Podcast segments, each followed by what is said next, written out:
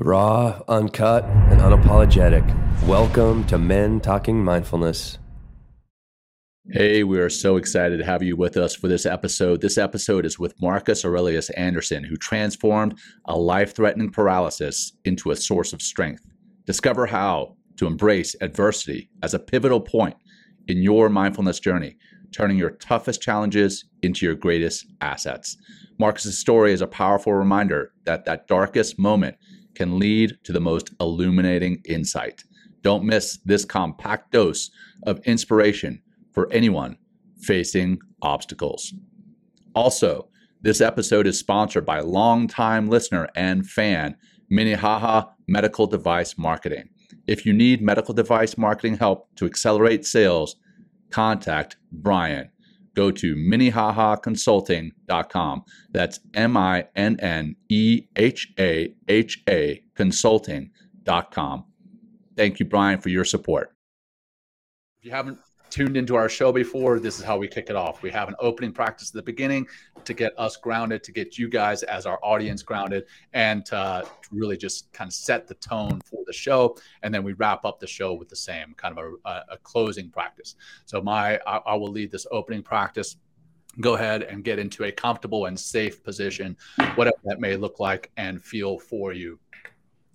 And let's do exactly what we discussed that our New Year's or rather new month resolution is focusing on the breath, doing five very intentional breaths, counting in and out for five. So go ahead and begin by exhaling all your breath. empty, empty, empty. Deep breath in for five, four, three, two, one, and out. Four, four three, two, one. In for five, four, three, two, one, and out for five, four, three, two, one. In for five, four, three, two, one, and out for five, four, three, two, one, two two, one. Two more in for five, four, three, two, one, out for five four, three, two, one. Last one together in for five, four, three, two, one, and out for five, four, three, two, one. And now go ahead, bring some micro movements back into the body, maybe moving your arms around, your shoulders, wiggling your fingers, toes, neck Actually, the new month resolution is more than that. It's not just five breath; it's five minutes of that. Just a quick yeah. uh, correction yeah. on my my my part. All right, now let's get into this show. Again, Marcus, so honored to have you here. Uh, I'll turn it over to Will to ask the first question, and then we're just going to pepper you with uh, questions throughout, brother. Yeah, I don't so know, you know where to, I don't know where to start. Um, there's so I mean, your your your your book, Marcus. Thank you. I mean, it's uh, you know, I was posting today on LinkedIn, and you know, I've read dozens of, of you know, self personal development books over, over the last like 20 some years. And this, your book, it just really helped me to just understand, like I said earlier, some weaknesses in my game. And, and, and it's just written so beautifully and so inspiring. And, and I could see, you know, so much of the work that you had put into this book and, but also from your own, you know, from just from studying so many different people and then, putting it into into practice as well as as writing this book. And so thank you for so much for for putting this book out there. And and anybody that's listening, it's like I really think this should be on everyone's shelf. Like it, it really just brings home so much of the things that uh, might have been kind of loose ends in, in what I'm uh, and where I was. Um, I don't know where to start, Jon. Why don't you ask the first question? Yeah, I'm sure. like, let's uh, do that.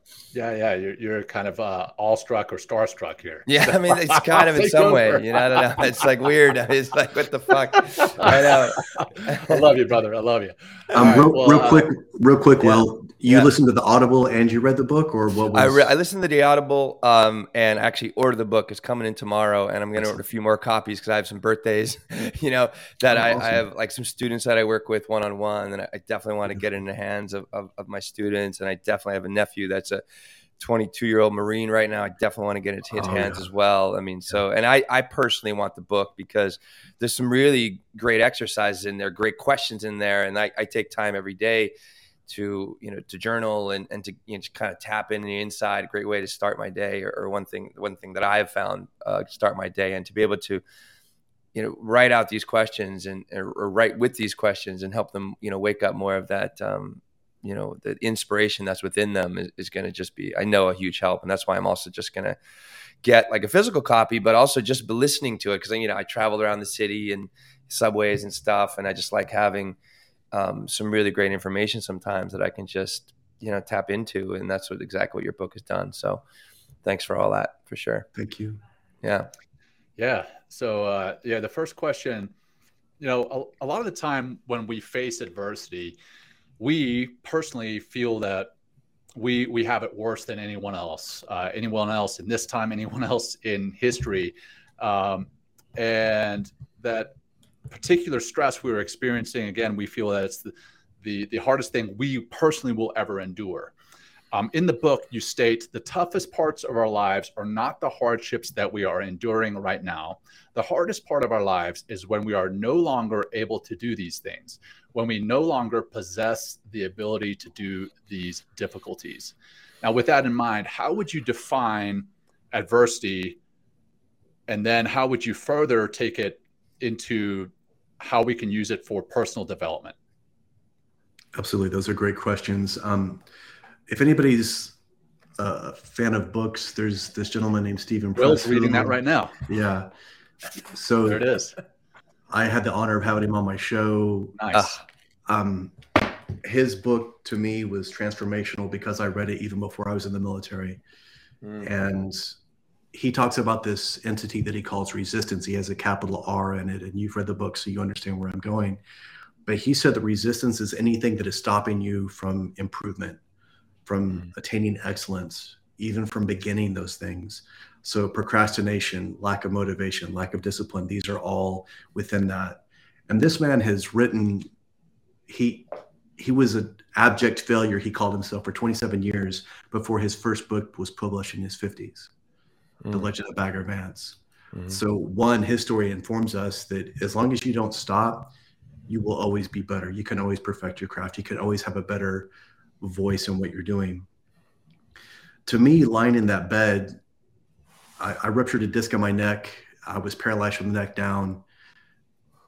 And I went through the five stages. I went through denial first because mm.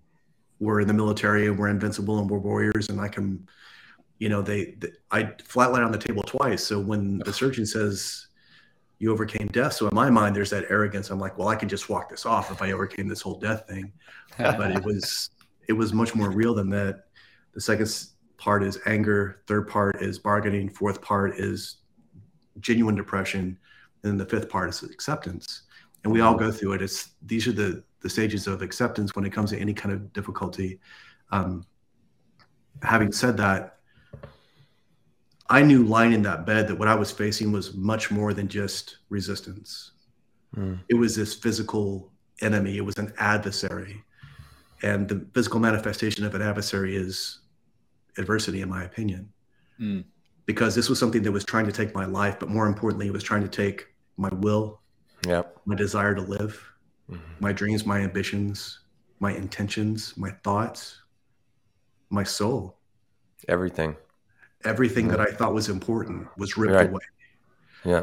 So when you're put in that place and you have no other choice, you start to figure out quickly what is important and what is not. So for me, adversity is anything that physically threatens us, forcing us to level up, forcing us to get stronger. So for some people, it is financial ruin in 2020. For some mm. people, it's a cancer diagnosis. For some people, it's the death of a, of a loved one. It's a car accident physical injury very quickly shows us the importance of our health. Uh, as I alluded to in what you read there, Jon, it's very easy. They say that you don't know what you got till it's gone, but that's not true. You know exactly what you have. Hmm. You just assume that you will always have it. Mm-hmm. And that is not the case. Safety is illusion. We've we've seen in the last few years that things can turn on a dime. Right. So understanding that and having this omnipresence of adversity being around us, it shouldn't scare us, but it should very much keep us very realistic in everything that we do. And that yeah. gives us a sense of urgency, but more importantly, a sense of prioritizing the right things. I, I mentioned in the book, if everything is a priority, then nothing is a priority. Right. mm And frankly, in today's today's life, we get really good at bullshit that does not serve us, that is not even worthy of that attention. Mm. So why are we wasting time, energy, intensity on these things if they're not worthy of that sort of investment? Yeah, I, and and Will, if, if you would, I'm just going to jump in with the next no, question. Yeah. That, that's that's further down in our kind of line of questioning.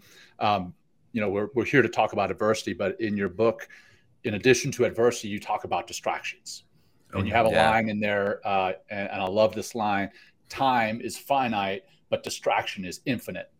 And mm. you talk about two examples of distraction, and this is just two of many, obviously, but Netflix and social media, uh, yeah. th- those are two examples. And with those mm. distractions, mm.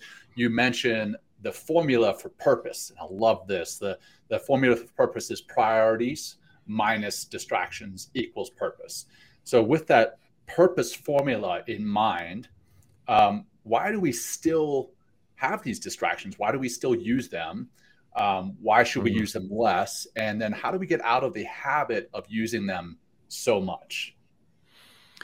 Yeah, we as human beings, we want the easy path. That's the way we've been designed because our ancestors for thousands of years have found that if we can take the easy path, find the calorically dense food, find the really compelling, titillating thing to keep us occupied, we get the most bang for our buck that way because we're efficient but that's not the way that we should be doing things in society right now as we live. We have the most technology, the most information, the most comfort that we've ever had.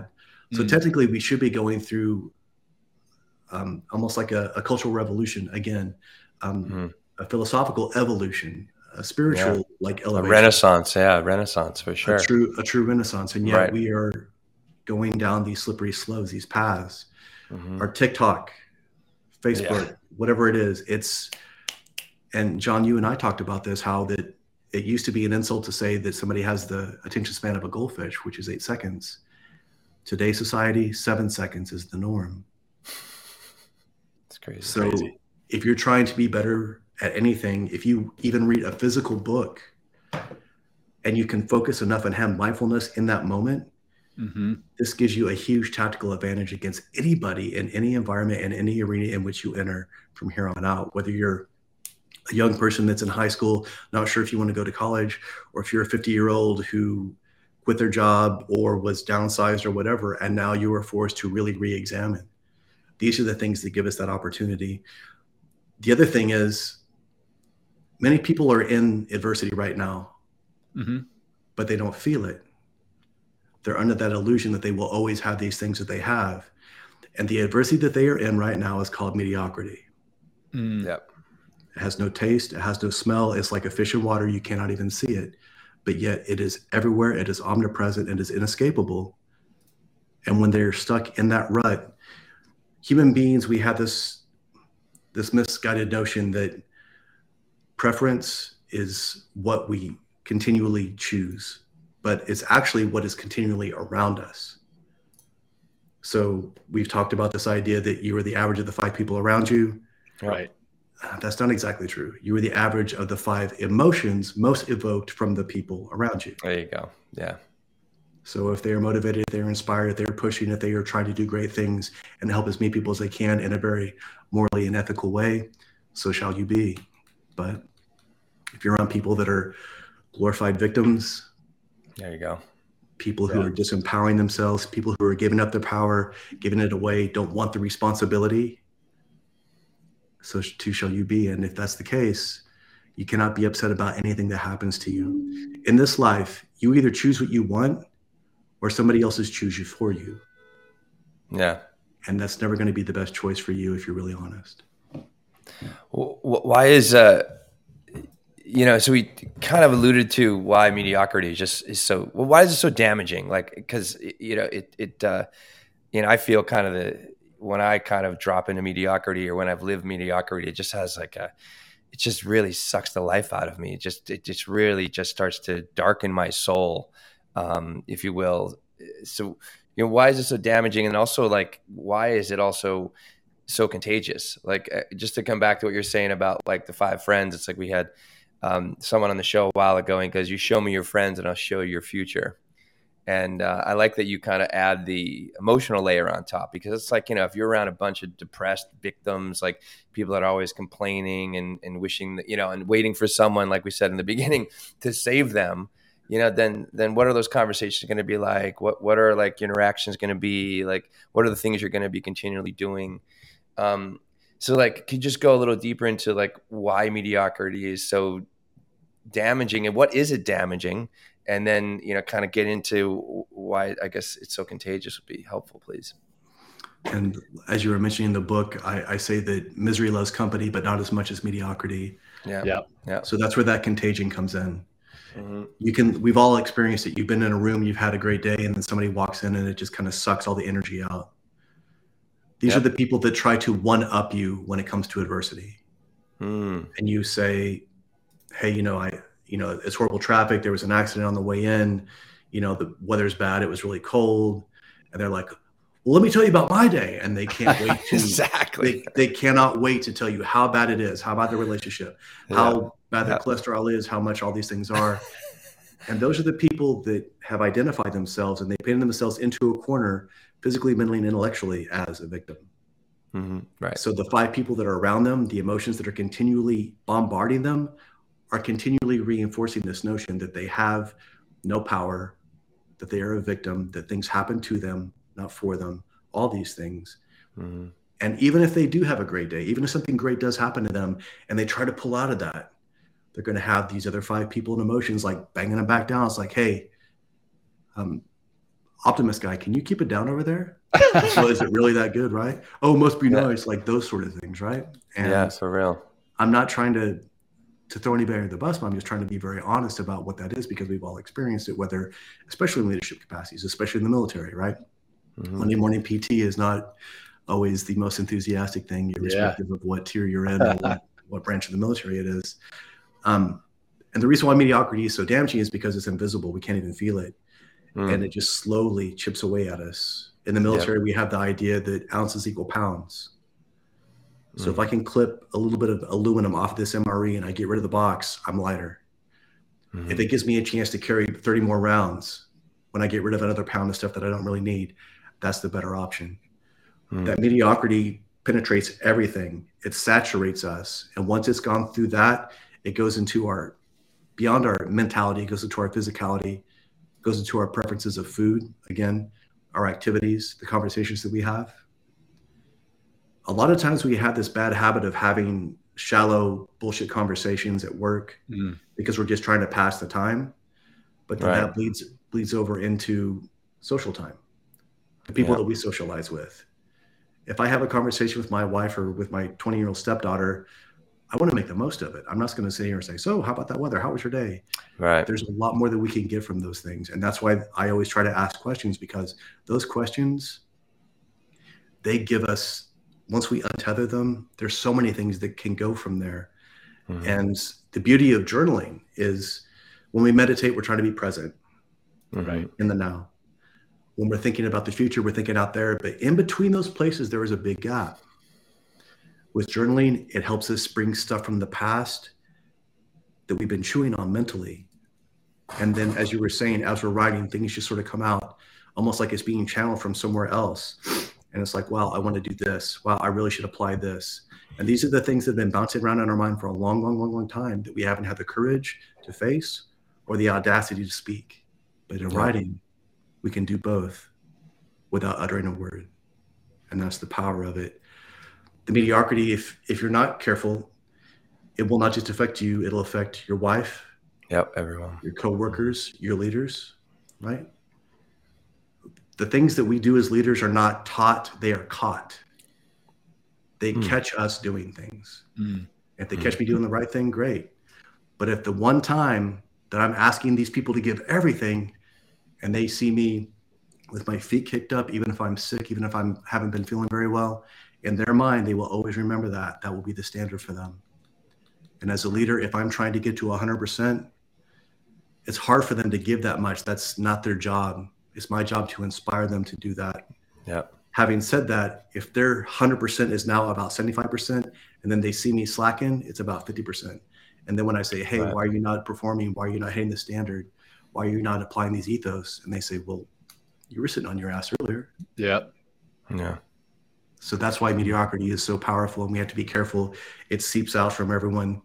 Yeah. And even at the end result to your client, to your product, to your service, your customer cannot put their finger on it, but they can absolutely palpate when there's greatness, when there's attention to detail, when there is this intention, yeah, when there's not.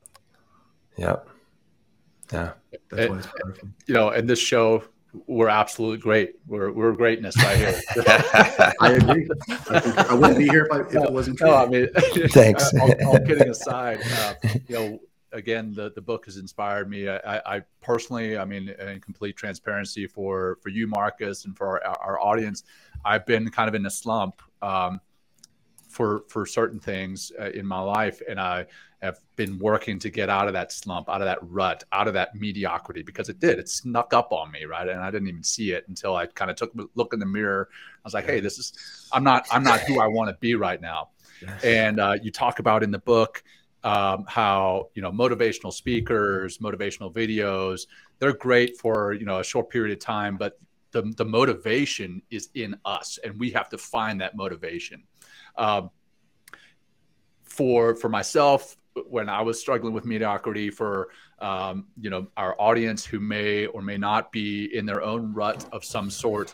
How do they get out of that state of mediocrity? Where where do they start? There are many places, um, but I'll address that first part. Um, they, as coaches and leaders, we hear people say things like, "Oh, I'm, I'm dragging this person to excellence. They're kicking and screaming against me."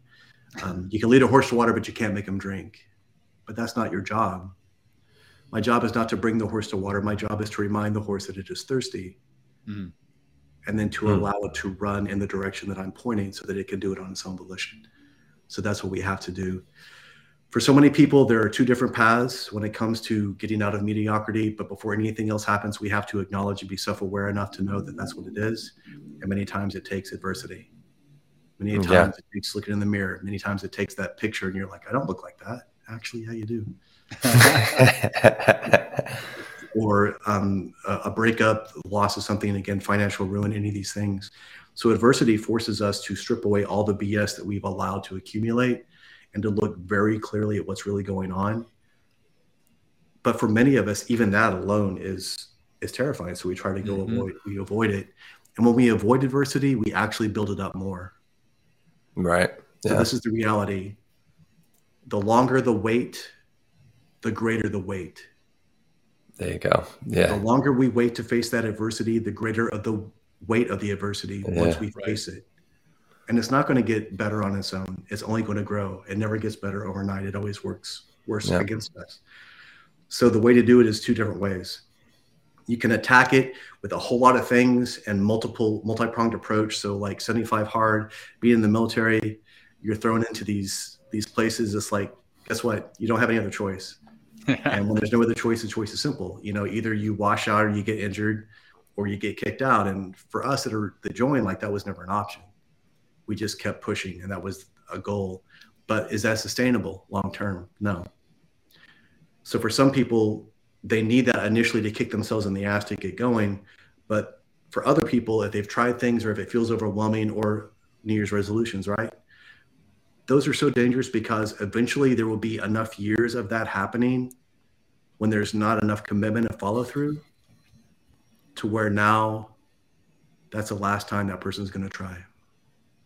Yeah. And they just make peace with who they are. And then they build nobility around that and they justify it and say i'm big boned or say that i'm this or say that i'm that mm-hmm. or i mm. used to be like this or i used to be like you you can be whatever you want to be as long as you are consistent in whatever it is you're choosing over and over again and adversity will ask you every day do you still want to do this yeah i remember that in the book that's it's going to always ask you that and you've got to answer that every day yeah, uh, yeah.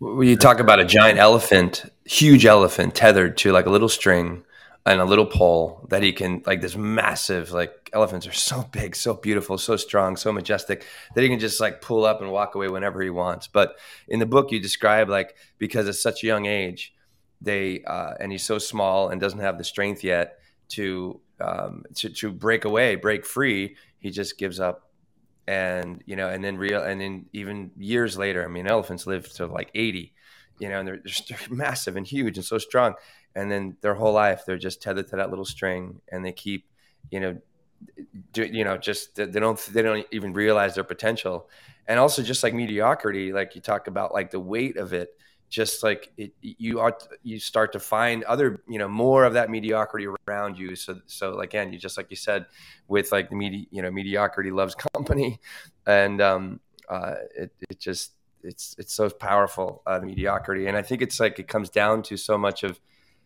you know, either you're part of the, the herd, right, or you're leading the pack.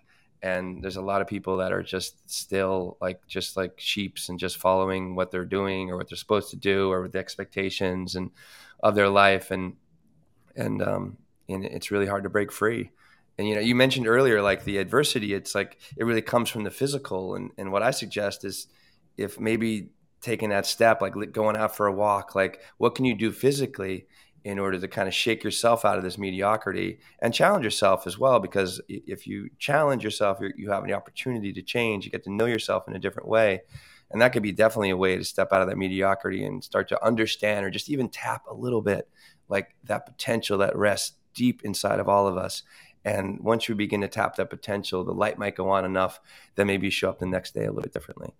Um, and that's and that's that other side of the coin. I was saying there was the the deep divey jumping into the the deep end of the pool. The other side is what mm-hmm. you're mentioning, which very much yep. makes sense, right? We can't build self belief without some sort of like, we need evidence, we need to believe it. Yeah. And for some yep. people, it's these little bitty small wins. Right. Just getting up and going for a walk, just five minutes. Just get outside. Yep. Just get a little mm-hmm. bit of sunlight. Just breathe. Don't have any headphones in. Just be present. Have no input in. Just be aware of what's going on just five minutes and then come back. Right. And if you can do that five times, then what happens, right? And you're like, I'm already out of here. It's kind of a nice day. Hmm. All of a sudden it turns into 15 minutes. And now all of a sudden it turns into all this different regulation. And every one of our hormonal cascades is attached to that physicality, to what the vitamin D, to the to the sun, right? right. So all these things are so imperative if we're aware of them. Mm-hmm. And once that happens, now we have this little bit of evidence. It's like, you know what, I did put this amount of effort in. But what if I put this amount of effort in? Could I really do that? Yeah. And so that consistency is key. We, we have this illusion, especially with social media, that everybody, if you listen to everybody, they're working 24 7. They're grind, grind, grind. They're hashtag team no sleep. I don't need that. yes. they'll, they'll, be in that place, right? And they love right. that hustle porn, is what I've heard it referred to as. Yeah. But trying to glorify that, all that does is lionize the fact that they are scared to death because if you're working 24 7, you're not doing the right things. All right. If you're working the way that you're supposed to, you're not going to have that much time. Against Steven Pressfield, four hours is the sweet spot max for him. When I interviewed Robert Greene with the the 48 Laws of Power, the same thing. He's like, four hours is as much as I can do. And I am like mentally spent, is what he says when he's done that. Mm-hmm. Mm-hmm. And, th- and these are guys that have done it for years. Right. Robert Greene has done Zazen for 45 minutes a day for 13 years straight. Wow. So they have the mental capacity. They know how to handle the voltage. voltage. But even those people understand there's a point of diminishing returns. Right. And here's where it's hard because if we listen to our mind, if we listen to adversity, it will tell us that we've hit a point where we're hitting diminishing returns. But for most of us, we've never even touched it. There's not even a breath of it. We have no idea what it is because we've never been pushed hard enough. And this is why it's important to have this mentality about adversity fixed well before you need it because if you wait until the moment of battle to question yourself in the way that we're doing right now, it's too late. If you're one I'm step glad. behind the battle, you're behind two or three actually. Mm-hmm. Yeah, 100%. I'm so glad that you hit on the the grind, grind, grind, hustle porn, right? Oh, yeah. That, that's yeah. uh, that's out there. I mean, there's there's some there's some people who need a kick in the butt and they need to maybe work harder than they are but there are a lot of people who are already grinding themselves down into the into the dirt and then they see those videos and then they're like i'm not working hard enough and then they grind themselves into that point of diminishing and even negative returns mm-hmm. um, and and you know for our audience who's listening and maybe not watching the book that marcus and will both held up at the beginning of this is the war of art not the art of war but the war of art by steven pressfield there's a lot of greatness in that book, um, and Marcus unpacks a lot of that in in his book, uh, The Gift of Adversity. Um, but and and again, glad that you talked about the the grind porn, the the flip side of that, or the the hustle porn. The flip side of that, where people are maybe being too lazy. Uh, you say, let me see where, where I've got this. Um, in in the book, you state something to the effect of the easy button uh, you know, kind of the get rich quick schemes, the diet pills that you so you don't have to do the work. These easy buttons are not purchased by people, but they're actually purchased by laziness of people. Now, can you discuss how important it is to not seek out that easy button, but actually seek out the harder thing to do? No and we can talk about we can talk about it from emotions but i'll talk talk to it from like a very real standpoint as a human being ask yourself do i respect something that i achieve easily ever no. i never have as human beings we do not respect what we do not have to earn or pay for in some capacity whether that be money blood sweat tears time commitment consistency that's what the value comes from that's what makes it happen so if somebody, and again, there are tactics, there are ways that we can do things. I understand, but everybody right now, the reason I called the the podcast Acta Non Verba, it's Latin for actions, not words, right. is because right now everybody knows everybody's a member of this group, that group, blah blah blah blah blah. They have all these steps, and they want to learn more and more and more and more, because in that learning, it allows them the the chance to procrastinate. yeah. Mm-hmm. That's their adversity. Knowledge that is acquired but unutilized is the equivalent of ignorance. Yep. So if you can hear us right now, you already have an idea of what you should be doing next. Probably. Mm-hmm. And if you don't, that's a pretty good question to step back and say, I want to meditate on this.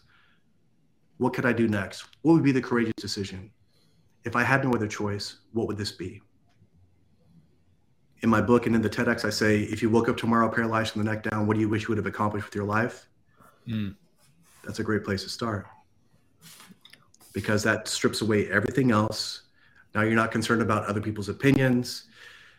Here's the thing when you're in a bed paralyzed, you realize that the kind of car that you drive, the amount of money that you have in the bank, the clothes that you wear really don't matter. That money will just be a number on a computer screen or a slip of paper. And no matter how large or prolific it may be, it's not enough to buy you more time nor give you back your physicality once you've lost it. And if all those things are true, then what really is important to you?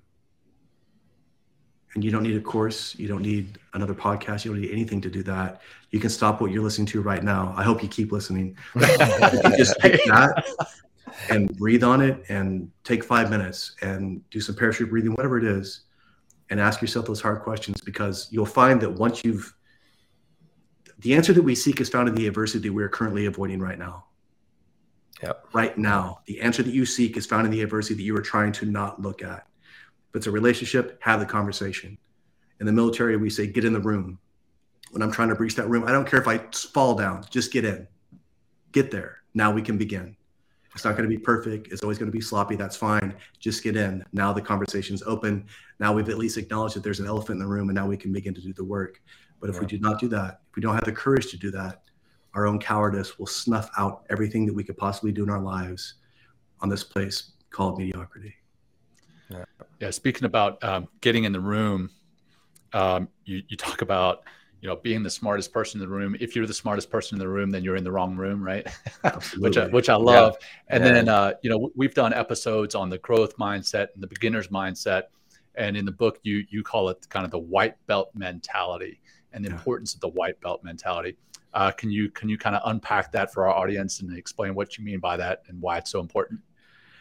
Yeah, it's it's so powerful. I've done martial arts my entire life. I've had the the privilege of learning from some phenomenal martial artists. Um, Guru Dan Inosanto is Bruce Lee's protege, and I'm an instructor under him. So learning from him, seeing him live the, these ethos in his mind, and that man has literally learned more about martial arts and forgotten than I will ever learn in my lifetime. Right? Like he is incredible and he has zero ego.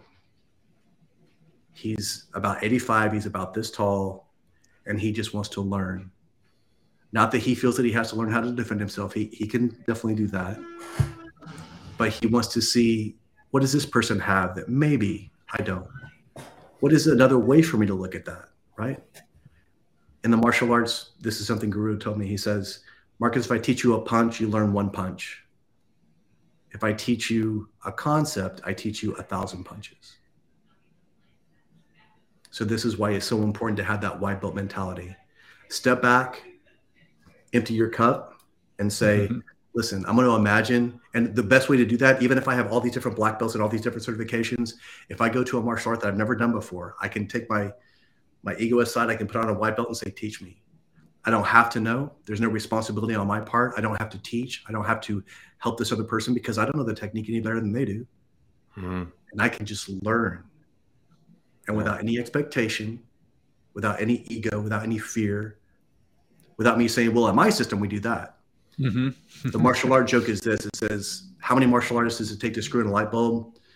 Three, one to do it, and another one to say, well, in my system, we hold it like this right. Yeah. Right. So there's so much, so much semantics in that. But the idea is to come back and say, listen, I just want to learn. And when it comes to mastery, like Robert Greene wrote in his book about those 10,000 hours, if we are honest and we are present, which we're talking about mindfulness, so everything that we do can be a mindfulness practice to right. going for a walk, taking a shower, brushing your teeth, any of these things can be mindful if we employ mindfulness in that place, we can learn skill sets. And now instead of having to have 10,000 hours, we can have 10,000 iterations. And these ideas will bleed over and they will translate into these other skill sets. And that's why it's so important to be able to go into this idea with a beginner's mind. Uh, Jocko Willink, right? Yeah. He's very much about humility. If you watch talk, if you watch Jocko talking to somebody, he'll put his hand over his mouth. And when I went to his event, um, the Council of Leaders a few months ago, he does this to remind himself physically to shut up. Yeah, for real. And now he's not trying to fix this person. He's not trying to judge what's going on. Yeah. He's trying to do it right now. And he tries to listen to what's going on. That's how we learn. So if you can have that humility, you can learn. As leaders, a lot of times there's this idea that we have to know all the answers. No, we have to find the right people around us that can come up with ideas for us for us to make the decision on what the best answer may be. And lots of times we're asking them, What do you think? Where am I doing this wrong? If my company fails in two years, what happened? And how can we get in front of it now? Because it usually takes two years for whatever blindnesses that we have to flesh out in the real world. These are the kind of questions that you have to ask. Yeah. Peter Thiel, right? How do I get my year? How do I get to my 10 year goals in six months? Again, it doesn't come from learning a bunch more stuff. It's about actually applying what I know, being honest about the results and then saying, right. okay, if I'm humble enough to realize that I'm beating my head against the wall, this isn't working, but what else can I do? Step back, take a breath, look around, make a call, right, Jon? That's mm-hmm. what we have mm-hmm. to do. And that's where it's it's very hard, especially if there's a lot of like hustle stuff that you're seeing all the time to, to grind, grind, grind. It's like the idea is if I listen to these people, the answer is more. But anything in excess eventually becomes its opposite. Yeah. So as leaders, as people, as entrepreneurs, we have to say, what would happen if I could only subtract to answer this? And most of the time, that's what we need. We don't need another quarter of a million dollars for the credit. We don't need an additional CFO. We just need to be able to apply the right questions at the right time and be humble enough with a white belt mentality to say, I don't know. Let's find out together. Well, you, Will, you, I, I, got one more, yeah. man. I I, I don't no, mean no, to no. dominate this, but, but no, uh, you're yeah. good. Let's go. We got time. yeah, exactly. Yeah. Um, Thank you. In the in the book, uh, well, you touched on something there about making a call, right? Making a call, and in the book, you talk about I forget whether it was your command sergeant major, first sergeant. You talk about the, him saying, you know, Marcus, what's what's the th- one thing that gets more people killed on the battlefield than anything oh, yeah. and and you talk about that uh, and I, am not going to ruin the punchline here i'm going to turn it over to you to talk about that and why it is so important to do the opposite of that yeah um, my squad leader and that man had seen a lot of combat and even like high ranking officers would default to him with a lot of these things and it's like yeah there's only way that you get that kind of respect and that's from being in it and experiencing a lot. So we're doing a shoot house, 24 hour shoot house, live ammunition, and a shoot house is where you're actually clearing rooms. And of course, you have targets because you're using live ammo, but within that time, you're going to have sleep deprivation. You're going to have a little bit of food, a little bit of water. So it's about just going through it over and over and over again. And they change the, the room every time. And if you flag somebody with an automatic weapon, you only have to take your mind off of the, the focus of this moment once and other men die. So, this understanding that we have to be very intentional about what we're doing is key. But there was one group that hit the door and then they hesitated. And we call the door the fatal funnel, and they were all yeah. stacked up. And all it takes is one person with a grenade or uh, a, an AK 47. They can just sit on one edge of a wall and just kind of shoot in this direction. And the most highly trained men in the world will die because one man hesitated. So yeah. Sergeant Reed pulled us to the side and he was like, AJ, he called me um, Anderson because I'm Anderson and then Joe because I was his number one Joe. He's like, AJ, you know what kills more men? You know, it kills more men in combat than hesitation. Oh, sorry, I blew it. What, what kills more men in combat than bullets or IEDs is hesitation. Because and he's yeah. lighting his Zippo that he's gone to combat with a thousand times, and you can smell the camel smoke coming.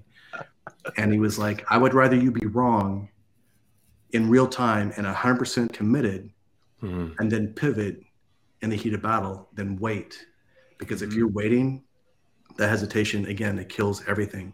It kills intention, it kills momentum, it kills the element of surprise, all these things. And right mm-hmm. now, people believe, again, in 2020, people had this idea that hesitation makes me safe. It doesn't, it makes you a second up. Yeah. Actually, going out and taking action is more important because even in that action, you have the ability to pivot, you have the ability to change. But if I'm not in motion yet, yeah. I can't change. I can't see targets of opportunity. I can't move. So when we talk about Acta Non Verba, there's so many people that build a business plan or they have this this fitness idea or they have this plan that they want to do with their family and they are afraid to take the first step because they're afraid of failing. Right. Listen, people, if you don't go out and take the first step, this plan even has legs to begin with. You have to go out there, you have to try it, and then when you get a different look, you go, oh, that's not what I should be doing. Fine, pivot. Now move in that direction without hesitation. Because hmm. if you're waiting, that hesitation, and what does it do? If we're leading, what do we do now? We're telling everybody else around us, hey, wait, hesitate. Mm-hmm. Hmm. That's not what we need. Violence loves speed, and adversity loves hesitation. So don't get caught in those. Yeah. Well, that's, uh, yeah, it reminds me of one of my favorite quotes um, from Einstein because nothing happens till nothing happens till something changes, right? Or, or until something moves. I don't know exactly. I'm pretty sure one of those is the exact quote. Um, or even like you know what I've learned being here in the city. I, I, you know when I do drive in the city, I have to be proactive. I have Ooh. to mm. be like be aggressive, like and, and but also be smart, not like aggressive and stupid and like running into people, but really taking my environment, being fully present. Um, and and just not hesitating because if I hesitate, I'm going to get rear-ended or someone's going to hit me. Yes. And uh, you know, and it's just and, and I think it's when you said, you know, if you don't if you do move, you just continually create opportunity. You know, obviously you want to be smart and focused uh, in your actions when you're pursuing your goals and, and living more of your life and be more strategic with your actions because they're going to create opportunities. But if you're just sitting on the fence, you know, being a spectator in the arena instead of, you touched on earlier about how incredibly important it is to show up. You have to show up, and in in, in that when you put yourself in that situation, uh, in that circumstance, or, or in that opportunity, just by being there, um, who knows what can happen.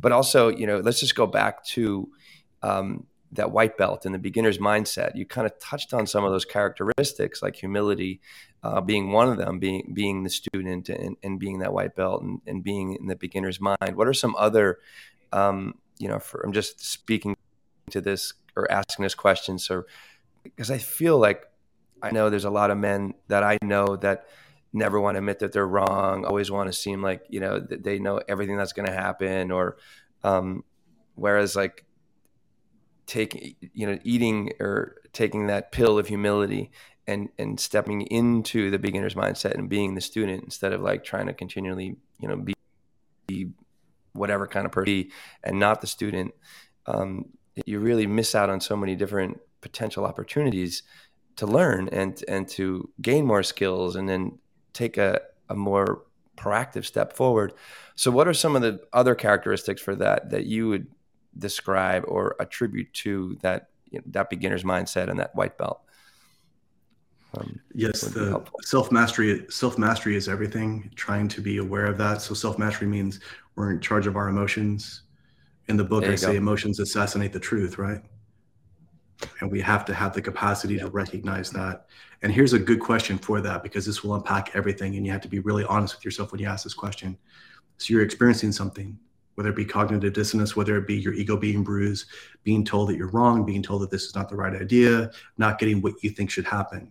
Step back and take a deep breath and ask yourself, where is the physical evidence that this is physically harming me? Nowhere. There normally is not. We may feel tightness in our chest from the breathing.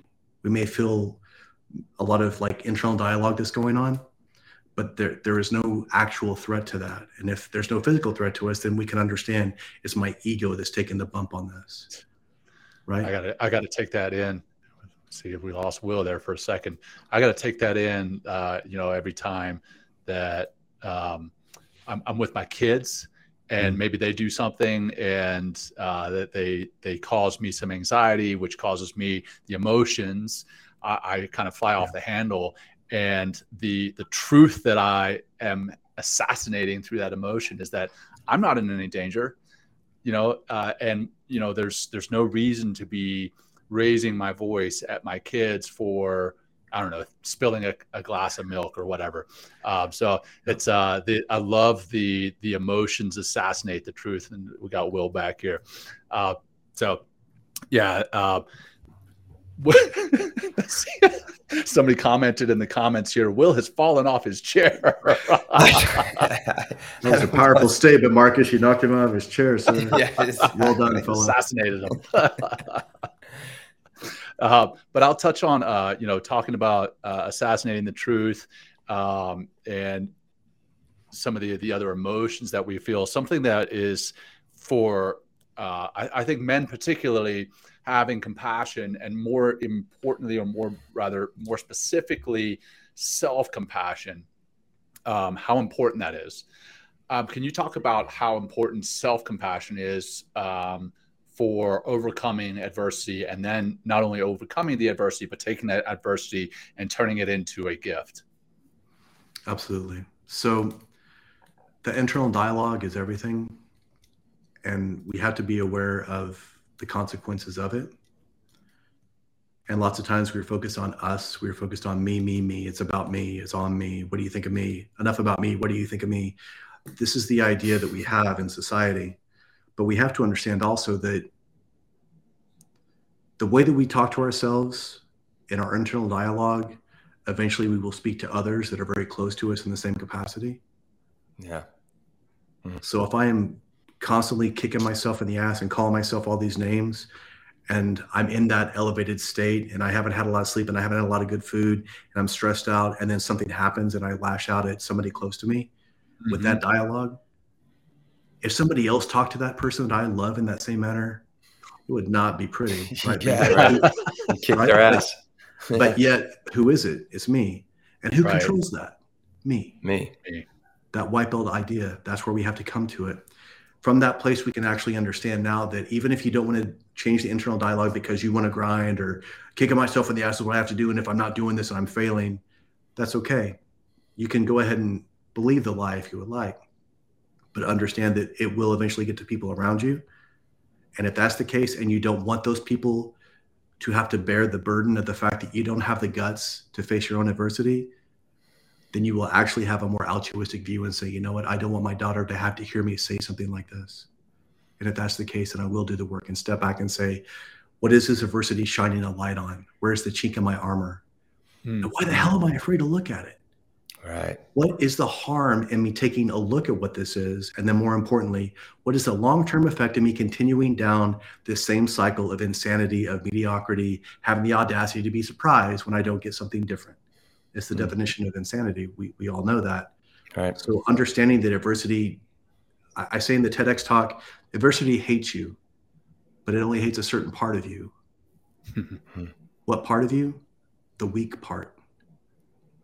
Mm. It's trying to show you where you're weak. It's trying to show you where you need to build this relationship, where you need to have humility, where you need to have more responsibility financially, where you need to take more accountability for your physicality. All mm. these things. There are 5 mm-hmm. cycles, five circles I talk about: physical, mental, spiritual, emotional, meaning how we pour into ourselves, and then the financial component. Mm-hmm. So understanding where the business fits in, understanding where we all come together. There's a lot of people that I coach that, you know, they're monsters in the gym, but can they translate that to financial discipline? Can they translate that to calling their mom, calling their wife, right? How many CEOs? How many CEOs do we mm-hmm. know that are multimillionaires that can't have a relationship or the relationship with their wife is a stranger, their kids don't even pay attention to them, and their entire life they were like, I'm doing this for my family. And then when right. they don't feel like they're getting respect for their family, now what happens? Yeah. Now there is no purpose, and now everything is coming unwound because they don't have the audacity, actually the courage, to actually look inside themselves and say, "Is there a possibility that I'm missing something? What am I doing wrong? And those are the people that need a friend, a coach, somebody that they trust enough that's going to give them the brutal truth. And that that's the hard part because and there's ways to deliver that truth, okay? What you hear us talking about, you hear us kind of being like, okay, let's go, let's make this happen, violence of action, all these things. But we're talking about doing it from a place of emotion and compassion. Mm-hmm. If I understand how my employee takes this sort of verbiage, I can talk to her. I need to talk to her a certain way. If I'm talking to a, a guy that's like a go getter and he's ready to go, I just need to say a little bit of stuff and he's going to run through the wall. But I have to have the capacity to sense what they're doing, the respect to pay attention to them enough to understand who they are, and then the ability to actually deliver the message in a way that is conducive to them, to the mission, to the goal. I got to come back to, you know, the the motivations of so many highly successful people and you talk about the CEOs that say, "Hey, I'm doing this for my family. I'm doing this for, uh, you know, put food on the table." Uh, but it, it, always comes into my mind. Um, I don't know if you are a Breaking Bad fan. I know you don't watch a whole lot of TV, but there's oh, a, there's a scene, yeah, in, in, Breaking Bad. You know, he's constantly saying, "Hey, he's doing this to to have the money for the family, doing this for the money for the family." And then in the, like one of the last episodes, he's like, "You know what? I didn't do this for the family. I did this for myself. It's my my my own ego." And I think that's where so many people get wrapped up in that hustle that we talked about before is they're not doing it for the right reasons. They're doing it for their own ego. They're doing it so that they can show that they have the nice house, the nice car. They can show all this on social media. They're not doing it for the right reasons. I uh, just want to touch on that. No, not really a question, uh, but you also talked about the five areas, right? The the five areas of, that you can improve. And I love the fact that you brought in the book, The Five Rings. I was talking with a group of guys uh, recently. I, I'm, rereading The Five Rings. I just ordered. It I just ordered it. Yeah, I just ordered so it. Good. Yeah. So mm-hmm. good. Mm-hmm. Um, but they're you know the the the theory of ikigai, and you talk yes. about that in the book. Um, I didn't really have this in my notes, but you talked about the five areas. If you could touch on what Ikigai is uh, for our audience and, and how they can use that to overcome adversity or improve themselves. Absolutely. And the Book of Five Rings, I highly recommend it. Um, I actually do a podcast called Warrior Wisdom on the Book of Five Rings about Musashi and about the Five Rings, talk about what happens. And I actually come up to it from a place of as a martial artist, studying weapons, studying swordsmanship. And there's a lot of people that have read the book that take the the general conceptual ideas like we talked about before, having a concept to give them more techniques, but yet they lose a lot of what Musashi's talking about. Musashi had 61 duels to the death, and he won every single one of them, or we wouldn't be talking about him right now. Right. So Jesus when he's talking about learn this well, like he repeats that phrase over and over again. Hmm. He's not hmm. talking about quoting it and putting it on social. He's talking about do, this, do this sword stroke a thousand times. And when your shoulders are on fire, do it a thousand more times. He's telling you to embrace adversity and then to see if you can push through it. What does it take? How hard was it? What is was it as bad as you thought it would be? Having said that, the ikigai is this notion that there are four circles and they all overlap like a Venn diagram. And the idea is we find out what we're good at, mm-hmm. what the world needs, what the world will pay for, and then what we enjoy. So when I talk about five circles, when I'm talking with somebody, they all overlap in a similar manner. And the overlap of all those areas is who you are as a person. So they can do this weekly, they can do this quarterly, they can do it whenever they need to. I do it with them at least once every six months. And I say, do your five circles. So they look at their physicality, and that includes working out, but it also includes their food, fasting, choice of, of food, choice of workouts, variations on that. Then we go into the professional, which usually has money involved with that. We go into the relationships. Then we go into the spiritual. And I don't care if you're religious, I don't care if, if you just believe that there's some sort of universal law, whatever it is, there's something in that that you can tap into. And then the last thing is your own edification, your own teaching of yourself, learning. So what I do is I have them get themselves a score of one to ten in each of these five circles, and then say, "No bullshit. Which what do we need to work on?" And then we apply four principles that I talk about in the book. The three ones that we apply with that specifically are the 80-20 principle, right? Pareto's principle, and then Parkinson's law. Parkinson's law says that the amount of time that we have, the amount of work that we have, will expand to to fill that time. time. So right. So if we have an hour We'll get take us an hour to do it. If it should only be a 10 minute conversation, we'll probably make it into an hour because that's the deadline that we put out there. Right. Mm-hmm. So when I talk about it in the book and I say without a deadline, time means nothing, this is how we apply it. So if you take a single circle and we're talking about physicality and we say, okay, I need to work on my me- my presentation of being mindful, or I need to work on some sort of physicality in that circle. What am I? How am I on a scale of one to ten right now? I'm about a four. Okay, no bullshit. What is the 80 20? What is one thing I can do right now to help me get the most bang for my buck? Uh, I could probably do five minutes of, of breathing, like what you guys are talking about. Talking about, we talked about at the beginning of this conversation. That would be a great place to start. And then having a deadline. When can I start? Can I do it right now? No. When can I do it? I'm done with this appointment at this time. Good. Put it in your calendar. Make it happen now. So once you've done that, you've done the other things, and then we just try to apply Occam's razor, make it simple. Execution is what we have to have, and complexity complexity is the enemy of execution. So we have to have those things, and people can do that on a piece of paper right now. They can go through and look at those things, and now they apply it. And in the book, on the Audible version at the very end, I actually talk about those things. We take a sphere, we we look at it honestly, and the great thing about it, I even have CEOs that they're very um, some of them are very meticulous. They'll even like do a sheet that like shows them the graph. So they do it like once every two months, and then they go, "Hey, look at all these things." And what this does is this allows us, what do we talk about? Detachment, right? You know, step back. If I put it on a piece of paper and start writing it out, now it's not about me. I'm detached and I'm writing about this thing. There's the five circles. Okay, here's the physicality, scale of one to 10. I'm about a four. Okay, what can I do right now? Mm-hmm. What's sustainable? What am I likely to do? Where can I apply discipline here? Where can I apply this understanding of my own internal dialogue? Yep. How will this affect my family? Where is the adversity in this? And is it even real? And why am I waiting so long? Why am I allowing hesitation to kill the intention behind this thing? And by taking that time too, you're opening the back door for the muse to come in. And then all of a sudden it's like, oh, wait, I never had that thought before. But because I stepped back, detached, did this like objective self reflection, all of a sudden, boom, like something opens up that I didn't even know was even possible. And it may not even happen then. It may happen later on on a walk, exactly. or on a run, or in the shower when you're getting out and you just have that moment of yep. epiphany. So when we meditate, very few times do we have like like breakthrough, but it yep. gives us bandwidth to have the capacity to have the breakthrough later on. Yep. Yep. If yep. if if anybody's listened to um, History on Fire with Daniele Bolelli, incredible, incredible guy, right? And when I interviewed him, we were talking about martial arts, and he said that in his mind, this place of being enlightened doesn't exist. It's a practice. Yeah. So there's days when he does jujitsu and he does incredibly well. And he's like, oh, you know, I'm not doing too bad. He's a black belt, right?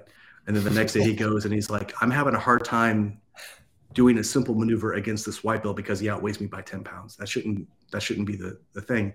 So even he has this white belt mentality. And when we stop when we take ourselves out of the equation and realize that it's not about us, we're just trying to be present. I just want to absorb this technique. I just want to feel the energy of this person. I want to sense the intention. That gives us the ability to be not only detached, but now we can find targets of opportunity that we would no longer see normally. Mm. And those are the presentations that we are always looking for. And when it happens, it feels almost seamless. And this is the power of having everything in line when we were talking about the ikigai and everything overlapping if my pro- if i say my priority is this and i look at my actions and they are completely diametrically opposed then clearly something's not lined up but the more i can try to align things and the more i can strip away things that are unnecessary now when i move forward everything dovetails into that this entire conversation dovetails into what you guys work on all the time it works into everything that I've read about in the book, what I talk about in podcasts, when I speak internationally, when I coach people, when I work on groups, when I go to their companies.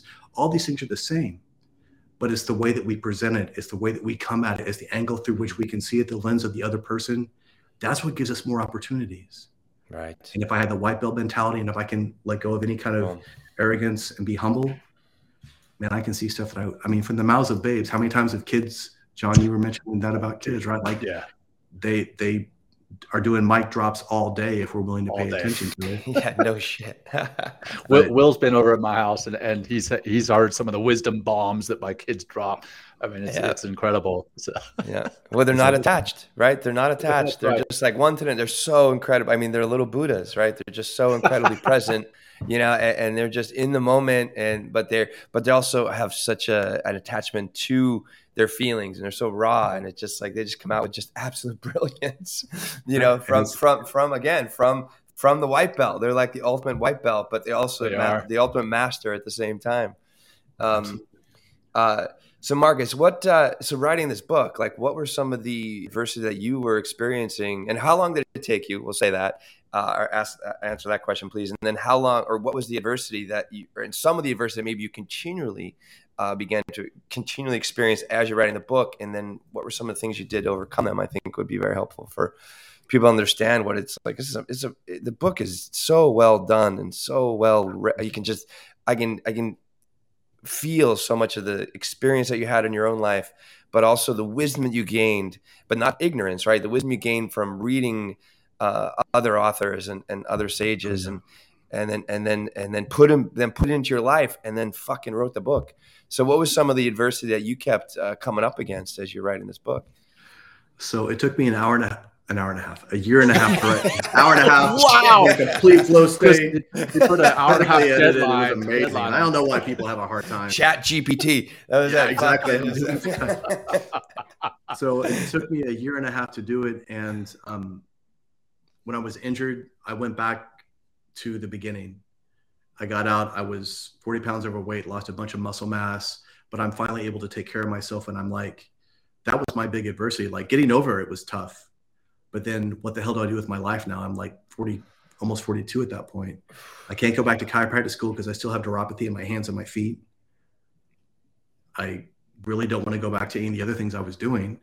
So what does this look like? And so I went back to the beginning, which was martial arts and philosophy, um, I have a buddy that was a martial arts instructor at a school at the time. I was certified already, obviously. He's like, come down, teach a class Tuesday. I was like, well, I don't know what I, and he's like, I don't care, figure it out.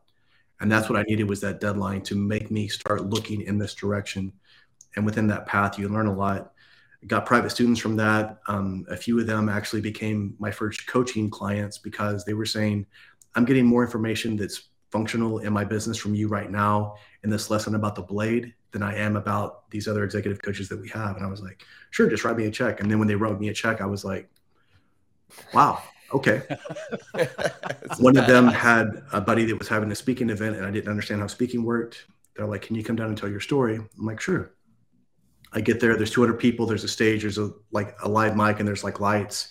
I'm like, what the hell's going on? You know, who's speaking? They're like, you are dumbass. I was like, okay, go up. But all I'm doing is telling my story right? I and I haven't done the TEDx, I haven't written the book yet, but I did two or three of those, and eventually there's you're doing Q and A, and there's a woman that's pacing at the back of the room, older woman, and she wants to talk to me, and everybody's left, and she's like, "I want to buy your book."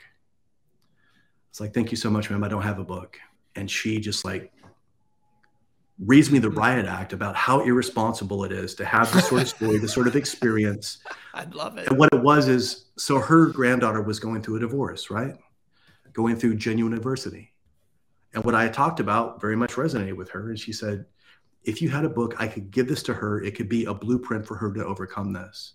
Mm-hmm. And I was like, oh, I don't want to write a book. This is going to be so hard. And again, the people that I read, like I tried to read the best, again, Steven Pressfield and Robert Greene were the people that inspire me the most. Mm-hmm. And hmm. to see what they write, it's like a magnum opus. Yeah.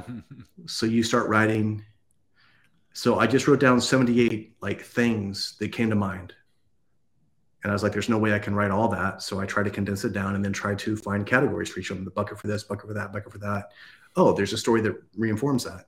So, Will, thank you so much for the compliment about writing because what I see now, and I'm not, I think Robert Greene kind of created this, and I think Steven Pressfield created this as well. These are men that lived a, an incredible amount of life and they've done a lot of research. And then when Robert Greene talks about the importance of these things and then says, Machiavelli said this in The Prince. Like these are things that people need. Mm-hmm. But what I found so often is it's very easy for anybody to regurgitate wisdom from somebody else, especially when that person's already digested it for hundreds of years and they've written it down. And now we have like this, this sage text. But for me, it was like, why don't people write from their own experience? And I'm not saying that you have to have all these experiences. And I've heard somebody I think Ryan Holiday was talking to an author and he said, if that if that story wasn't about you, would you have used this as an example? But everything that I'm doing, I'm just telling my story. So it just made sense. And I got in my own head for a while. I was like, maybe I should research this, I should research this, and I can do all these things and make these. And I was like, I just need to get this thing done because mm-hmm. once you start writing on something, there is like this ticking time limit of how much attention we can give it. Because I wanted to make it, as I told you, I want to just bleed on the page and make it as honest and real as I can. And if it resonates, great. And if it doesn't, at least I had this done. And that's what I tried to do. And then you go back and you revise. And then you go back and it's difficult. And then you go back and you write for 10 pages and it all looks like shit. But there's one paragraph that's gold. And then you pull there that out. you go, yeah. And you pull that out yeah. and you go, okay, thank you. And you you pull that out and you're like, okay, I'm gonna work on that. And then what? You go for a run, you meditate on it, there you go. And I'm still teaching martial arts 60 hours a week at that time too. So I'm having to get up early, get it in. And then there's times when I come back and it's like, I'm not in my best state, but I have to click it in now and see what I can do mm-hmm. and just continually show up, phone, show up.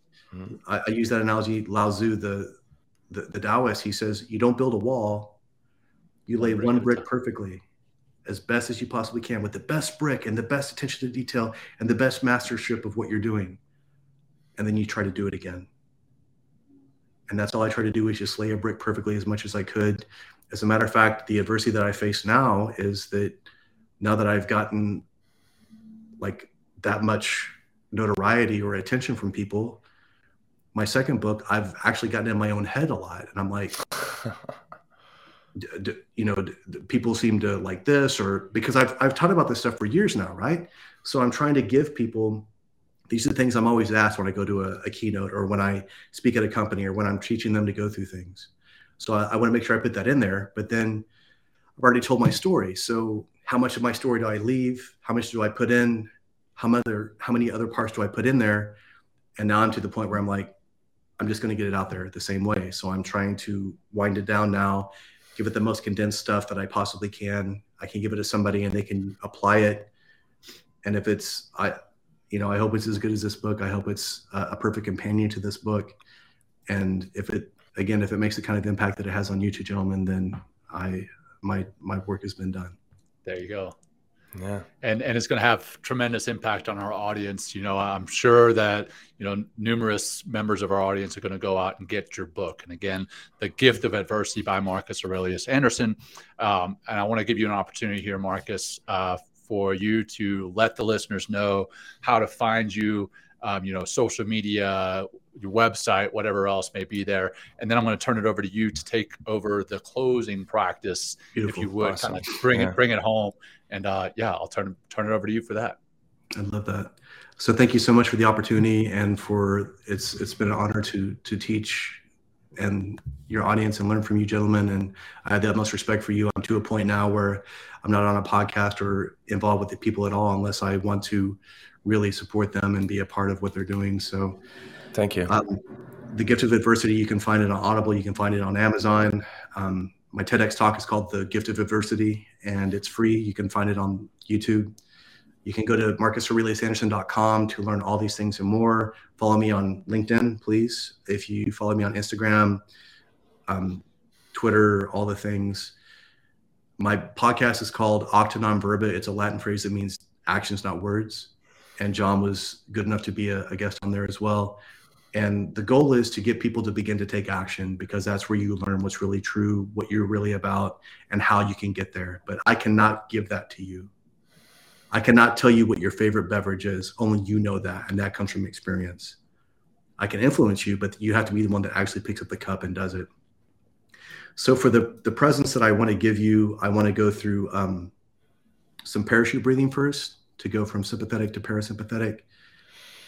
And then I want you to close your eyes and then listen to my voice. And I'm just going to ask you a couple of questions and then we'll close it out. So, for parachute breathing, it's a quick inhalation through the nose. And now, an uh, extended exhalation through my mouth. So, it's like.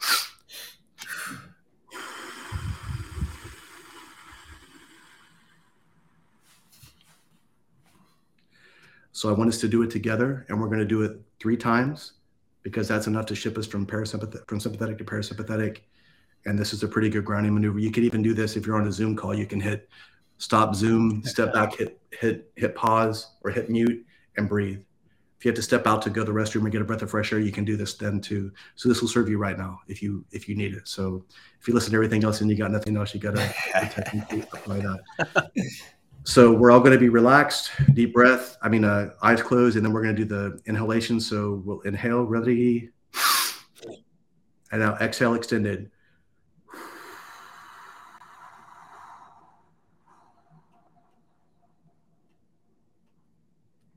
Deep inhalation, extended exhalation.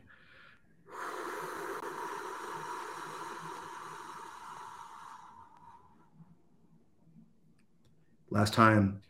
Quick inhale, deep extended exhalation.